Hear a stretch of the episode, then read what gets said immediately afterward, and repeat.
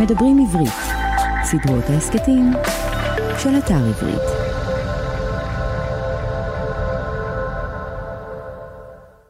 שלום, אני רפי טופז, ואתם מאזינים לסדרת ההסכתים כותבים עברית של אתר עברית. סדרה זו היא חלק ממדברים עברית, ערוץ ההסכתים של האתר.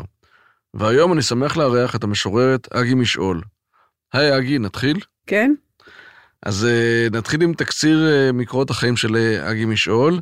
היא בעלת תואר שני בספרות עברית מאוניברסיטה העברית בירושלים, מרצה לספרות, בעבר לימדה במסלול לכתיבה של אוניברסיטת תל אביב. היא זכתה במגוון רחב של פרסים, וביניהם כלת פרס ראש הממשלה לסופרים עבריים לשנת 1995, הזוכה הראשונה בפרס יהודה עמיחי לשנת 2002, ב-2014 זכתה בפרס לירי צ'יפאה לשירה באיטליה, ב-2019 זכתה בפרס הבינלאומי לספרות ושירה על שם המשורר הפולני זביגנייב הרברט, אמרתי נכון? זביגנייב. זביגנייב הרברט. היא קיבלה שלושה תארי דוקטור לשם כבוד באוניברסיטת תל אביב, מכון ויצמן באוניברסיטת בר אילן. הארכיון האישי שלה, הכולל את כתבי ידה, יומני כתיבה וטיוטות, הופקד בספרייה הלאומית. היא הוציאה מעל 20 ספרי שירה, בין ספריה בשנים האחרונות, מלאך החדר, מלאך נשמונת, כפל, אהבות מבחר.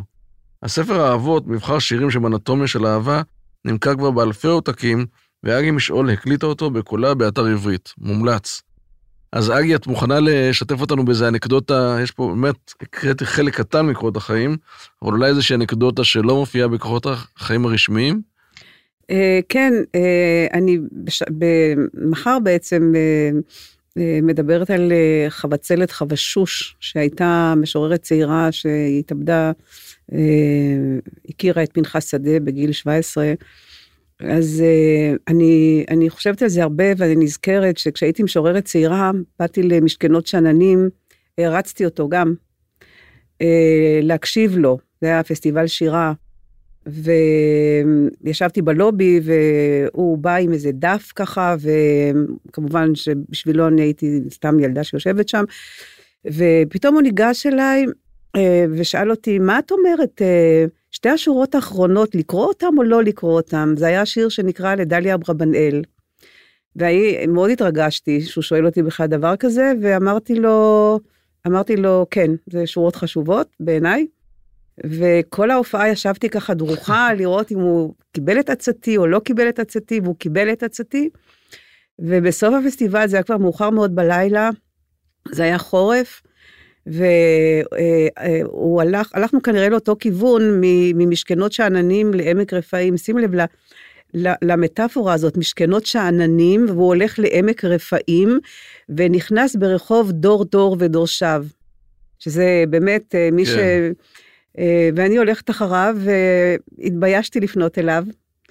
אה, הוא היה איש נמוך והוא הלך תמיד עם, אה, עם נעליים מוגבהות עקב כאלה, ולא, ולא לא פניתי אליו, רק הלכתי אחריו, ואיזה חודשיים אחרי זה הוא מת.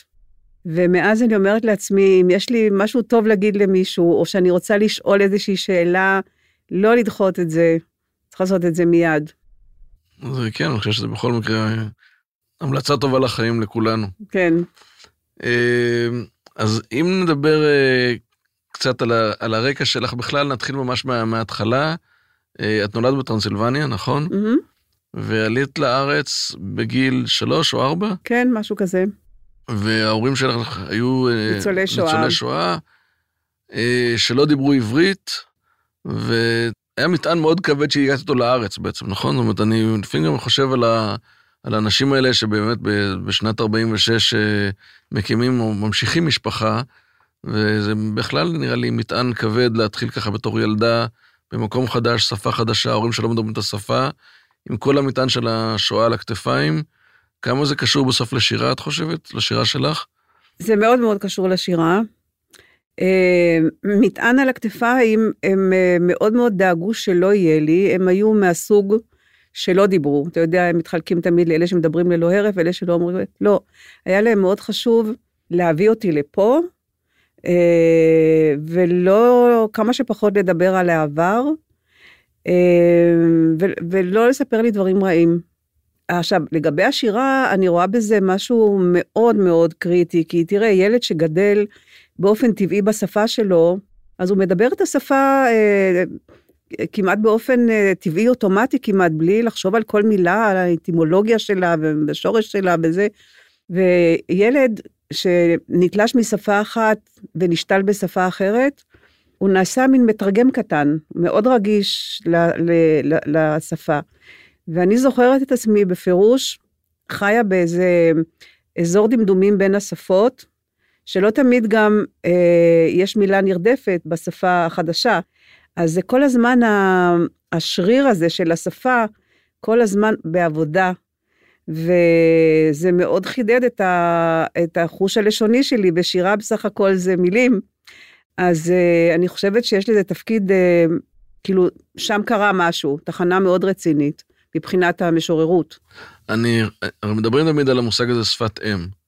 ובמקרה שלך עברית לא הייתה שפת אם, ויש דווקא איזה שיר שבו אתה אומר שעברית היא האם. נכון. זאת אומרת נכון. שזה זה, זה מעניין, זאת אומרת, זה לא, לא היה פה ריחוק, אלא להפך, אימצת את זה בתור אה, בעצם האם שלך, ואת גם היית במובן הזה קצת ההורים של ההורים שלך, נכון? את היית זו שדיברה את השפה בבית, את נכון. באמת היית כנראה בסוף צברית, ואת אה, את העלית אותם לארץ בסופו של דבר, אני מניח, במקום מסוים. זה מרגש לי שאתה, הניסוח הזה שלך, כי זה, זה נכון. הייתי קצת הורה של הוריי במובן הזה של אה, אפילו להסתדר, והונגרים הם, אה, הפה שלהם בנוי רק לשפה שלהם, הם אה, לא, לא, הם לא יכולים להסתגל לשפות אחרות, מאוד קשה להם. שפה נורא מוזרה, שאגב אני מדברת אותה עד היום. ו, ואני הייתי זאת שמתווכת בעצם בינם לבין דברים פשוטים, דואר, לא יודעת, כל מיני דברים כאלה. כן, הייתי, הייתי קצת... הרגשת בזה, ראית בזה זכות, או עול, או זאת אומרת, ייחסת למשקל מסוים לדבר הזה, או שזה היה לך טבעי פשוט? אה, זה היה טבעי, אבל אה, כמו כל הילדים העולים החדשים אז, אה, גם קצת התביישתי, כי התביישתי לדבר איתם הונגרית בציבור. אני חושבת שאלה שדיברו יידיש, יידיש התביישו יותר, mm-hmm. כי הייתה איזו היררכיה כזאת, יידיש הייתה שפה מאוד, הכי גלותית, נגיד mm-hmm. כך. הונגרית, רומנית, היו לה שפות גם כן לא מכובדות ביותר. והמעניין היה שהוריי שגרו בטרנסילבניה ודיברו את כל שפות הגבול בעצם, אה, הם, הם, אמא שלי דיברה גרמנית ממש טובה, ולמרות שהיא הייתה באושוויץ ולמרות כל מה שהיא עברה, גרמנית, אה, כשהיא דיברה גרמנית, היא, היא הייתה מאוד גאה בזה שהיא מדברת הוך דויטש. ו... אז מי שדיבר גרמנית דווקא לא כל כך התבייש, אבל הונגרית היה לי קשה קצת להביא ילדים הביתה נגיד, שישמעו אותי מדברת בהונגרית, אבל אה, לא זה היה לי טבעי לתווך את זה, כי זה מה שהיה. ואם נעבור לדבר קצת על אה, קריאה וכתיבה, באיזה גיל התחלת לקרוא? או שהרגשת, שאת זוכרת את עצמך קוראת? מאוד מאוחר, ממש ממש מאוחר. ממש מאוחר. זאת אומרת, בבית ספר מה שצריך, אה, קראתי איכשהו, אבל אה, ספרות, אם אתה מתכוון? כן, כן. ממש בשנות ה-20, ממש, אה, אה, לא, לא קראתי כלום. תראה, אני גדלתי בגדרה, לא, היו, לא, לא הייתה שם ספרייה, או, או בבית שלי לא היו בכלל ספרים. Mm-hmm. לא היה לי מגע עם ספרים. ואני זוכרת שסמך יזהר, ידידי הטוב, כל פעם אמר לי, תגידי, איך את מסבירה את זה שבבית שגדלת ובמקום שגדלת, וכאילו ממש אה, עוני ספרותי, נהיית דווקא משוררת. איך, איך את מסבירה את זה? כאילו, ענית אני לא גדלתי בבית של סופר, אה, סופרים ו- וכל זה. אני עניתי לו תמיד את השורה של יונה וולך, דובה גריזילית גידלה אותי, חלב כוכבים היה מזוני העיקרי. אה, יש משהו במשוררות שהוא לא קשור בהכרח להורים. אני ככה מבינה את זה. אמ, מתי התחלת אה, באמת לכתוב? גם כן בגיל מאוד מאוחר, זאת אומרת, כתבתי, כתבתי כל מיני דברים כשהייתי צעירה, כתבתי יומן, כתבתי שירים אה, מאוד ילדותיים בתיכון, מאוד מאוד ילדותיים. יש לי את המחברת, אני שומרת אותה, אני מסתכלת עליה בחיבה, אבל uh-huh. זה באמת דברים כל כך... אין היום ילד בגיל הזה שיכתוב בצורה כל כך מפגרת, סליחה שאני מעליבה את עצמי. ו... ו... מאוחר, מאוד מאוחר. הספר הראשון ש... טוב, הספר הראשון זה סיפור בפני עצמו, אבל אה, נגיד הספר הראשון באמת שיצא, היה בגיל אה, 25, והספר ה- המשמעותי הראשון היה בגיל 38. אני בעניין הזה קצת late bloomer, שזה דווקא טוב, לא צריך אינסטנט. ובאמת, אה, ועדיין בגיל 25 כן פרסמת ספר, ומבית, איך בכל זאת הגעת לזה שכתבת שירים? כי גם, זה נכון שזה אולי לא גיל צעיר, אבל גם בגיל 25 רוב האנשים לא מגיעים דווקא לשירה ולכתוב שירה. אה, בעיקר במציאות כמו שהייתה אז, שזה לא, בוא נגיד, זה לפני אינטרנט, לפני כן, זה, כן. עולם פחות מקושר, ואני בכלל חשבתי בהתחלה שאני המצאתי את השירה. אה, איך הגעתי לכתוב? אני לא יודעת, אני אהבתי לכתוב. כתבתי יומן, כתבתי שירים כאלה משונים. וזה מבלי שקראת הרבה שירה? זהו, ש, ש... נכון, יש את הביטוי קרוא וכתוב. אני, היה לי רק כתוב, לא. בלי קרוא. כי אה, זה ממש סוג של אינסטינקט כזה. כן, אני, אז כאילו הייתי ילדה די בודדה, ההורים שלי עבדו כל היום בחנות עד הלילה, ו... ואני הייתי לבד, והייתי צריכה להתבטא, ו... וכתבתי לעצמי, וזה באמת, אה, גם לא הכרתי, אה, זה לא כמו היום שאתה אתה נכנס לסדנה ואתה מכיר אנשים, ואתה, יש לך קשר מוביל לקשר, ו... וככה הלאה, אני הייתי לגמרי, לגמרי לבד. לא הכרתי אף אחד, ותמיד היה נדמה לי ששירה זה משהו שקורה בתל אביב. משהו כזה, אה, היית בש... בשנים האלה עוד היית באמת בגדרה? עד שהתגייסתי לצבא, כן. ואחרי הצבא בעצם ל... אחרי הצבא התחלתי לאוניברסיטה? כן. וכשיצא הספר בגיל 25, ואת אה, מרגישה שהוא באמת הספר החשוב האמיתי היה. בגיל 38, מה קרה בין השנים האלה, בין גיל 20, או בכלל איך, אה, כשיצא הספר, הרי זו התרגשות מאוד גדולה, איך התמודדת עם, ה... עם היציאה שלו לאור, עם התגובות אליו, איך זה השפיע על המשך הכתיבה Mhm. שלך? תראה, היה לי ספר אחד, אה, אני קוראת לו הספר השרוף שלי, היה לי ספר אחד ש... אה, אתה רוצה שנספר לך? כי זה סיפור בפני עצמו, אבל כן, זה כן, ספר... אימא שלי, אה, שיתפתי אותה בזה שראיתי מודעה בעיתון שיש איזו הוצאה בתל אביב שמחפשת כישרונות צעירים. ונסענו לתל אביב באוטובוס ישן כזה, עם אימא שלי, עם מחברת חומה כזאת, 40 דף, עם שירים כתובים ביד. אה, שירים שכתבתי בתיכון, אה, אולי, בת, כן, גיל 16, משהו כזה. ונסענו וישב איש מאוד נחמד במשרד שקוראים לו אלי מייזלי, שאני זוכרת את השם שלו, והיה לו הוצאה שנקרא הוצאת גולן. והוא לקח את המחברת, והוא, והוא, והוא אמר שהוא רואה פה כישרון והוא רוצה להוציא את זה.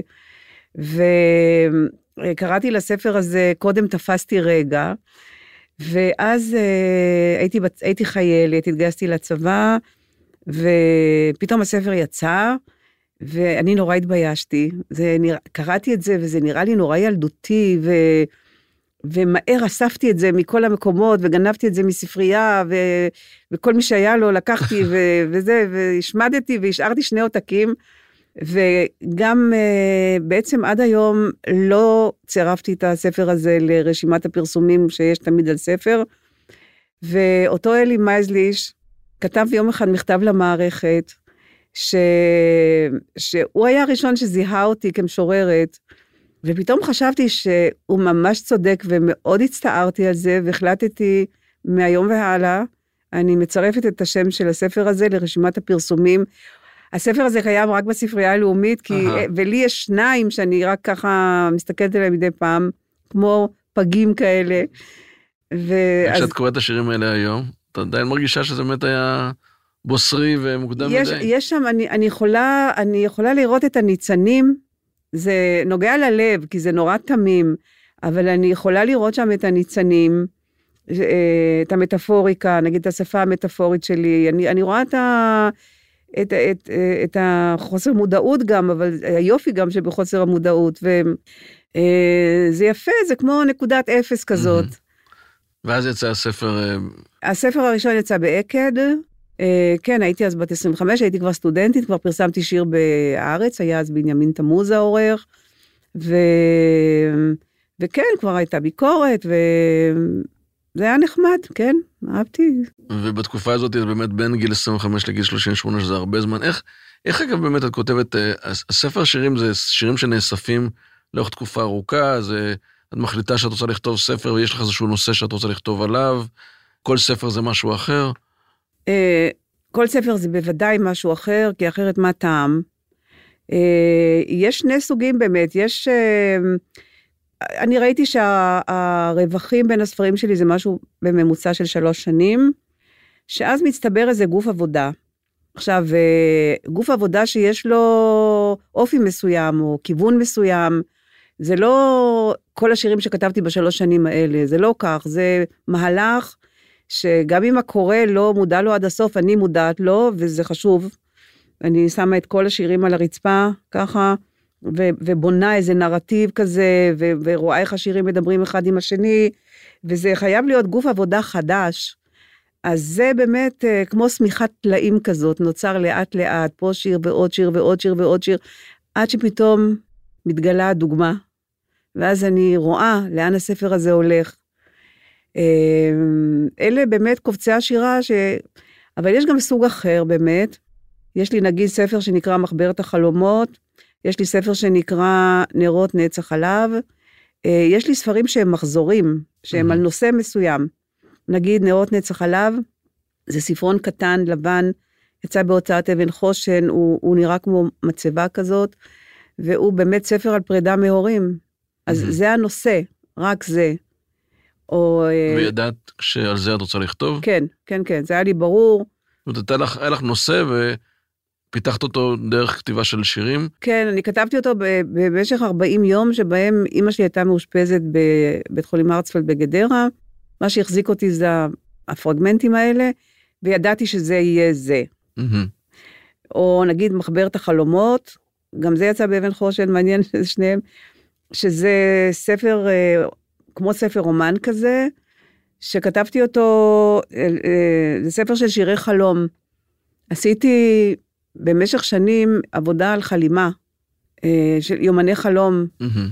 שזה דבר שמאוד ריתק אותי, כי שליש מחיינו אנחנו ישנים. בואו נגיד שבן אדם שחי בממוצע, אני יודעת, 20 שנה הוא ישן, mm-hmm. זה המון זמן. כן, אפילו יותר כנראה. אפילו יותר. כבר אני לא מדברת על, על שינה בהקיץ, אבל, אבל שינה, שינה, ואמרתי לעצמי, זה לא ייתכן שאני לא יודע מה קורה שם, וקורים שם דברים. וכשהתחלתי לכתוב את יומני החלום האלה, זה, זה היה כל כך מרתק, כי זה כמו ה-dark side of the moon, אבל עם, עם נרטיב מסופר, אה, אה, מקביל ל, ל, לחיים שלנו, רק בקרוב מאוד לשירה, כי זה עם סמלים ומטאפוריקה ו... ודמיון ו... אז באותה תקופה פשוט יותר שמת לב לחלומות שלך. כן, ויצאו לי, אה, אה, ניסיתי לכתוב שירי חלום, לכתוב אותם כמו שהם לפני שהשכל מתחיל לנתח אותם, וזה הספר. אז זה גם כן נושא מסוים. עבדתי עם מציירת, עם איריס קובליו, הוצאנו את זה ביחד. וכשאת עובדת על ספר, למשל הספר הזה, יש גם הרבה שירים שלא נכנסים אליו, זאת אומרת, בסוף יש לך אה, בחירה מתוך אוסף גדול של שירים, ויש הרבה שירים שנשארים באמת על רצפת ה... לא, אין הרבה. אין הרבה? לא, אין הרבה. אני, אני, אה, אני אוהבת להביא דברים לידי סיום, וכמובן שיש כאלה שמוצאים את דרכם לפח, כמובן שלא מתרוממים, אבל אם שיר מתרומם, נגיד, אה, ל-80 אחוז שלו, אני כבר לא יכולה לעזוב אותו שם. וכשאת קוראת שירים אחר כך, אגב, את קוראת שירים שלך אחר כך? אחרי שיוצא הספר, למשל, את חוזרת לקרוא את השירים שלך? אה, לא לעצמי, אבל כשאני מופיע, אני אוהבת מאוד להופיע בפני קהל, אז, אז אני קוראת אותם, כן, אבל לא, סתם לקרוא ספר של עצמי, לא, ממש לא. ולפעמים מרגישה ש... למשל, חסרה שורה, או יש שורה שאת אומרת, הייתי מוותרת עליה, הייתי כותבת אותה אחרת, זה קורה לך, או שאת אה, שלמה עם, ה, עם התוצר? בדרך כלל שלמה, כן. מדי פעם יש איזה הרהור, אבל בדרך כלל שלמה. ואם אנחנו מסתכלים על שירה, כשאני מדבר עם אה, סופרים שכותבים פרוזה, סופרות כמובן, אז יש הרבה פעמים את העניין הזה שבסך הכל זה באמת הכל מדומיין, והכל uh, מספרים סיפור, ויש איזושהי הרחקה מה, מהכותב עצמו, ובשירה אי אפשר לעשות את זה. זאת אומרת, השירה זה באמת, אה, אתה, אתה שם, את שמה את הנשמה על הדף, ואת לא יכולה להגיד זה לא אני, נכון? ויש בזה משהו הרבה יותר אישי. קודם כל אני יכולה. אוקיי. okay. ואפילו אה, אה, בסדנאות שלי, וגם בחדשים כתבתי, תמיד, תמיד, תמיד אתה יכולה להגיד, זה לא אחד לאחד, אתה מכיר את ה... תראה, זה באמת הפריבילגיה של הפרוזה, שסופר יכול לפצל את עצמו, אתה יודע את זה? לפצל את עצמו לדמויות, ואתה צריך להיות בלש מאוד מיומן לגלות מי הוא מי ומה שם קרה. משורר אין לו כל כך את הפריבילגיה הזאת. יחד עם זה, באמת צריך להיזהר מהעניין הזה, ואני רצינית עכשיו, שזה באמת לא אחד על אחד, כן. כי יש אה, במצב התודעה הזה של השראה, שהוא מצב תודעה מאוד מאוד מיוחד, של כמעט, לא כמעט, של רעד באצבעות והרגשת התרגשות גופית ממש, של חיבור לעוד מגה מצבר, משהו שהוא לא אני רק. ואז, אם אני רוצה את מה שאני רוצה לכתוב, אני מפספסת את, ה, את הדבר שרוצה אותי. ו, ו, וזה תמיד גז ברקס כזה, זאת אומרת, אני כן מתיישבת, אבל אני עם עצמי, כמובן, אבל תמיד יש, אה, יש איזה צמתים כאלה שכבר, שהשיר רוצה ללכת למקום אחר, שהוא לא, הוא באמת לא אני, כי השפה משכה אותי למקום אחר, וזה נורא יפה, ואני אני נאמנה לשיר, לא, לא לביוגרפיה. ו, ובאמת יש מקומות שזה תמיד מתחיל בי, נכון, תמיד, אבל הרבה פעמים השיר הולך למקום אחר. זה, זה, זה הכיף שבכתיבה, נו מה. כן, זה, אני, אני מבין את זה, אני, גם, גם בפרוזה, באמת העניין הזה שבסוף לא תמיד הכותב מרגיש שהוא, זאת אומרת, מה שהוא כותב שם, ולא תמיד יודעים להגיד איך זה, איך זה מתרחש ואיך זה קורה. ובמובן הזה אני, אני מבין מה שאת אומרת גם לגבי השירים. זאת אומרת, יש שירים שהם באמת מאוד אישיים, אבל יש שירים שאת אה, כותבת אותם, אבל הם לאו דווקא, זאת אומרת, הם, הם קרו, הם התרחשו איכשהו. תראה, גם כשאני אומרת אישי, פה גם יש נקודה מאוד מעניינת, כאילו, נגיד כשאני קוראת שירים של אחרים, למה אני קוראת שירים של אחרים? אני מחפשת שם אותי, שיהיה שם איזה ניסוח, אה, ניסוח אה, מיוחד שבבת אחת יסדר לי את ה... איזה כאוס, אוקיי? עכשיו, כשאני כותבת שירים עליי, אני גם שואלת את עצמי, למה, ש... למה שמה שקרה לי יעניין מישהו אחר? Uh, אני משתדלת להיות באמת, uh, uh, אני כבר לא משתדלת, אני, כאילו, זה כבר כיוון כזה, להיות עד כדי כך אני, שזה ייגע, שזה אני, שאני אהיה גם אתה, זאת אומרת שזה ייגע באיזה מכנה משותף אנושי, uh, ולא יישאר בגדר uh, פרטי uh, so what כזה, אתה מבין? אז תמיד uh, חייבת להיות עוד קומה ועוד קומה. גם אם זה שיר מאוד, אה, מאוד קטן, אישי. אני יכולה להביא דוגמה אולי, אה, יש למשל אה, שיר על, נגיד על, המילה הזאת זקנה, אוקיי? אז כתבתי שכשהיינו, קראתי לשיר הזה אומץ, כשהיינו ילדות עמדנו, אני מצטטת מהזיכרון אז אולי אני לא מדייקת, אבל כשהיינו ילדות עמדנו מסביב אה, צואה של כלב אה, אה, מתחרות באומץ לנגוע, ועכשיו אנחנו עושות את זה עם המילה זקנה, אוקיי? נגיד זה שיר שנהיה ויראלי עכשיו, כי זה נכון, זה, זה עליי, זה זיכרון שלי, זה משהו, אבל, אבל זה, זה מדבר לכל כך הרבה אנשים. אם אין את הדבר הזה שמחבר לאנשים, שמדבר לאנשים, אז נגיד בלי הבית האחרון, אז זה היה חסר ערך.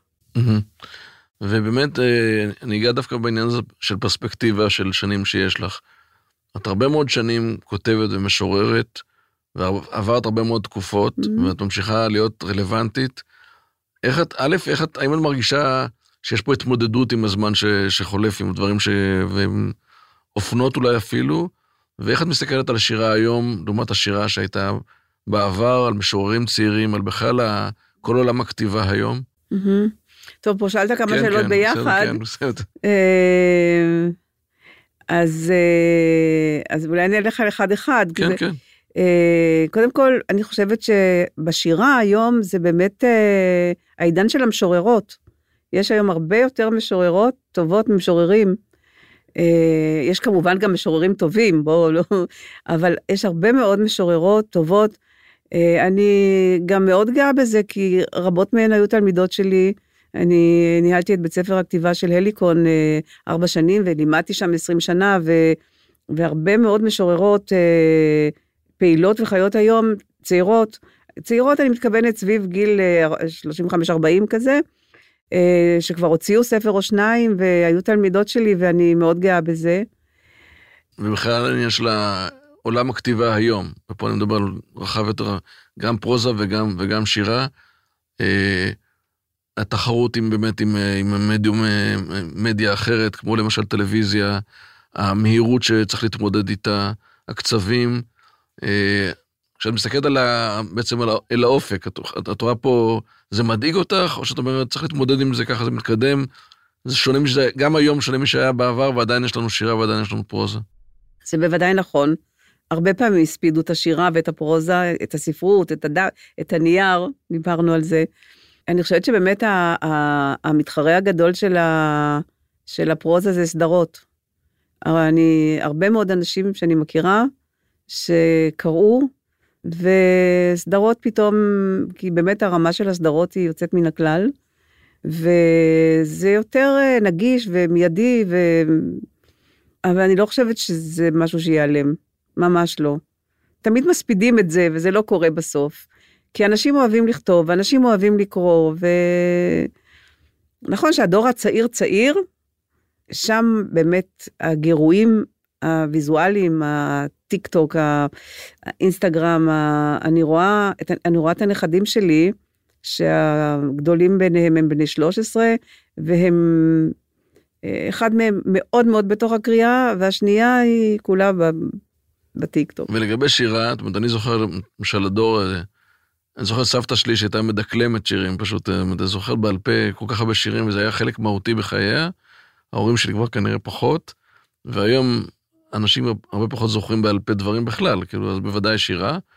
אה, דור צעיר היום, את פוגשת דור צעיר שקורא שירה? כן, באמת שכן.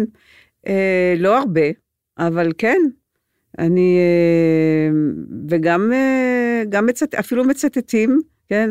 נכון שזה לא אצטדיון טדי, זה לא, אבל, אבל תמיד יש, זה לא הרוב. לא נכון, כן. אחדים אוהבים שירה, כמו שכתבה שימבורסקה. אוקיי. נכון? מעניין אותי לדעת לגבי הרגלי הכתיבה שלך. יש לך הרגלי כתיבה? זאת אומרת, יש לך כל מיני טקסים שהם שלך כאלה, במקום שאת כותבת בו, השעות שאת כותבת בהן? כן, זה לא כל כך מיוחד, אבל אני מכותבי הבוקר, כי יש משהו בשעות של הבוקר, המעבר מה, מהחלום לכתיבה הוא מאוד מאוד, הוא גם מדעית נכון מבחינת גלי המוח, שהם אותם גלים של החלום ושל ה... אני, ההרגל שלי הוא, הוא באמת, אני כל בוקר מתיישבת. כל בוקר? כל בוקר מתיישבת, אפילו אם אני כותבת ש, משפט או שתי מילים, שיש ביניהם מגע חשמלי כלשהו, וכל בוקר אני גם מסתכלת על דברים שכתבתי אתמול ושלשום, ו... כי אני, אני חווה את זה בתור שידורים שלא תמיד מגיעים במלואם. לפעמים אה, חלק מהשידור הגיע אתמול, ויכול להיות שההמשך יגיע מחר, והדברים מתחברים ומסתדרים. ואז אה, מה שלא כתבתי בבוקר, אני כבר לא... אבל כן, אני מסתובבת עם הנייד שלי, וכשהקשב שלי מביא משהו, אני אוספת בשק, מה שנקרא, את כל הדברים. אבל ממש להתיישב ולכתוב זה בבוקר. אמ, אה, יש גם עניין, אגב, של אה, אה, הפריה הדדית במובן הזה שיש אנשים, משוררים ומשוררות, או כותבים כותבות שאת בקשר איתם, שמדברים, שנפגשים, שאפילו אם זה לא, כמובן זה לא נוגע לשיר מסוים, אבל משהו בתקשורת עוזר בכתיבה? אמ, יש לי מעט, אבל יש לי חברי שירה. Uh-huh. אה, זה דבר נורא, ממש מומלץ, שיהיה אפילו חבר שירה אחד. אה, כן, למשוך בכנף הבגד, להגיד, תראה מה יצא לי היום, אה, מה אתה אומר, מה את אומרת, לדבר על לאן זה מוביל, או להראות, אני מאלה שמראים. אז זה חשוב מאוד, בעיניי. ובתור אחת, באמת, אני קצת אסתה טיפה, אבל ש, שמלמדת ספרות, מרצה לספרות וגם מנחת סדנאות, איך את מתייחסת, אגב, לעניין הזה של הסדנאות, של אנשים שהולכים אה, ללמוד לכתוב, שיש לזה תמיד אה, מין אה, דעות באמת, אה, מעורבות. יש את אלה שבעד, יש את אלה שמסתכלים על זה בעין אה, ככה עקומה ואומרים, אה, או שאתה יודע לכתוב או שאתה לא יודע לכתוב. לא, זה, זה, זה ככה. את הדבר העיקרי אי אפשר ללמד. בואו נתחיל מנקודת המוצא, אף אחד לא יכול ללמד את השני דמיון. אה, או סוג מסוים של התבוננות. בוא נגיד, את זה אי אפשר ללמד, וזה דבר, זה הגרעין. אבל אה, סדנה זה דבר אה, נהדר, כי אה, בסדנה רוכשים ארגז כלים, לומדים את, את השפה, פוגשים אנשים שגם הם כותבים, מחדדים רגישויות, וזה מקום באמת, אה, אה, מין מרחב מוגן כזה, שאנשים גם יכולים לבדוק את עצמם אם באמת אה, הם רוצים להתחייב לדבר הזה או לא, עד כמה זה, זה מין סביבה, זה, זה דבר מאוד מאוד טוב. אבל התחלנו עם דבר רע, עברנו לדבר טוב, ועכשיו אני חוזרת עוד פעם לדבר רע, שאני אה, יודעת מהניסיון שלי שהרבה מאוד אה, אנשים שבאים לסדנת שירה, הם אה, נידונים להסתובב איזה שנתיים, שלוש באיזה לימבו כזה, כן, לא, ו, ו, ובסוף לא, אה, שזה סיפור עצוב, זה יכול, יש גם מקרים שהם ממש קשים בעניין הזה, אה, אבל את הדבר העיקרי אי אפשר ללמד. לאה, לאה גולדברג לא הלכה לסדנה, וגם ביאליק, וגם שייקספיר, וגם גתה, וגם... זאת אומרת, את העיקר אי אפשר ללמד. זה דבר שבאמת או יש או אין, אבל כן אפשר לשפר. אפשר לשפר, אפשר לתת ארגז כלים, כן. זה כתיבה זה שפה. ואני מניח שגם אה, לחזק את הביטחון של אנשים. כן? את ניסית גם. פעם לכתוב, חוץ משירה, חשבת, לא ניסית, אבל היה בך איזשהו צורך לעשות לכתוב לפעמים פרוזה או משהו שאת תמיד התבייתת על שירה מההתחלה ואת, ואת נמצאת בשדה הזה. פרוזה טובה זה לבני אלים, אני לא, באמת, אני באמת מעריצה פרוזאיקון, באמת, אני חושבת על מלחמה ושלום, נגיד. איך מחזיקים דבר כזה בראש, את כל המבנה הזה, את כל הקונגלומרט הזה, הגאוני, זה נראה לי מעבר ל... זה נראה לי ממש אה, קשה. ופעם אחת ניסיתי לכתוב סיפור קצר, וצמצמתי וצמצמתי וצמצמתי. ויצא שיר. ויצא בסוף שיר. זה, פרוזה זה תמיד, אה, תמיד נראה לי כל כך הרבה מילים. דווקא אמר לי פעם אה, עורך שאני מאוד מאוד מעריך, הוא אמר לי, כשאתה כותב, אל תנסה בתור, כפרוזה, שכל משפט יהיה, יש, יטביע וישאיר חותם, זה תשאיר למשוררים. פרוזה זה פרוזה, כמו שזה... צריך סיפור, כן, צריך סיפור. כן, נכון. יש אגב אה, משוררים, דיברת קודם על משוררות ש, שאת כל כך אה, גאה ושמחה לראות שיש היום. יש משוררות שאת תשמחי להמליץ עליהן, שמי שמאזין או מאזינה לתוכנית יוכלו לקרוא אותם?